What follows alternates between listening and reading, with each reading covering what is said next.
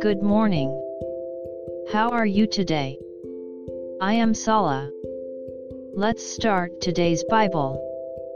Today's Bible verse is 1 Timothy 2 colon 5. I'll read. For there is one God and one mediator between God and men, the man Christ Jesus. Amen. God, the Creator, made humans. But, the human being has separated from God. This is sin.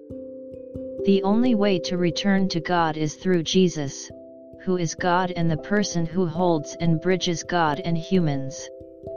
We all have been given eternal life and the bridge to God by Jesus' sacrifice on the cross.